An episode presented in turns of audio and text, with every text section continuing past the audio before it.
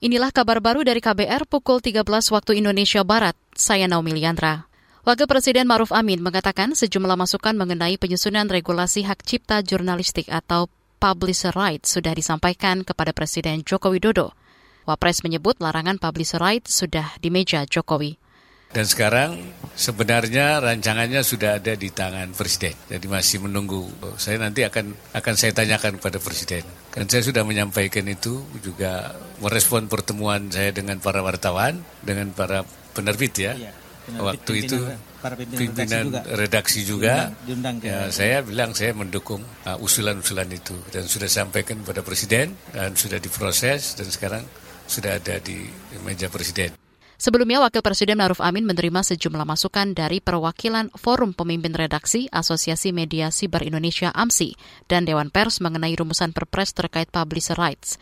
Usulan itu disampaikan saat pertemuan di rumah dinas Wapres di Jakarta akhir tahun lalu.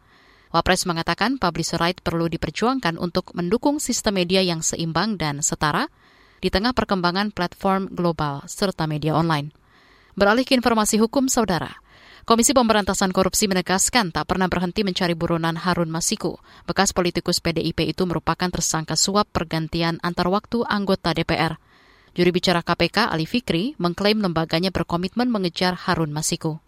Dalam uh, rangka pencarian terdakwa Harun Masiku tadi itu, maaf, uh, tersangka Harun Masiku tadi itu, ternyata kemudian memang belum ditemukan keberadaannya. Termasuk informasi terbaru terakhir dari uh, tentu kami nanti akan terus uh, telusuri lebih lanjut informasi tersebut. Tapi prinsipnya kami tidak berhenti dalam mencari para DPO KPK yang jumlah tiga orang. Itu tadi juri bicara KPK Ali Fikri. Sebelumnya Kepala Divisi Hubungan Internasional Polri Krishna Murti mengatakan Harun Masiku berada di dalam negeri. Krishna mengatakan Harun sempat terlacak pergi ke Singapura pada 16 Januari 2020.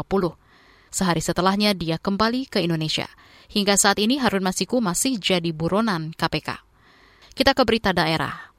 Bandara Banyuwangi, Jawa Timur akan membuka rute penerbangan ke Arab Saudi. Manajer operasional Angkasa Pura II Banyuwangi, Pranata Sembiring, mengatakan rute penerbangan ke Arab Saudi khusus untuk umroh menggunakan maskapai Lion Air. Selain ke Saudi, Banyuwangi juga menjajaki rute penerbangan lain, yakni Malaysia. Lagi di progres, kita eh, berkoordinasi dengan teman-teman di sub ya. Kan uh, di awal tahun dari awal tahun sampai dengan sekarang itu sedang apa namanya digalakkan untuk umroh dari Banyuwangi ke Mekah. Nah ini sudah tahap sampai pembahasan ke Kementerian Perhubungan. Semoga ini bisa disetujui. Kalau ini disetujui, uh, internasional kita juga bisa aktif kembali. Untuk yang tambahan lainnya ke ke Kuala Lumpur ini pun Manajer Operasional Angkasa Pura II Banyuwangi, Pranata Sembiring, mengatakan penambahan rute penerbangan dilakukan dalam rangka pemulihan perekonomian nasional. Demikian kabar baru KBR, saya Naomi Liandra undur diri.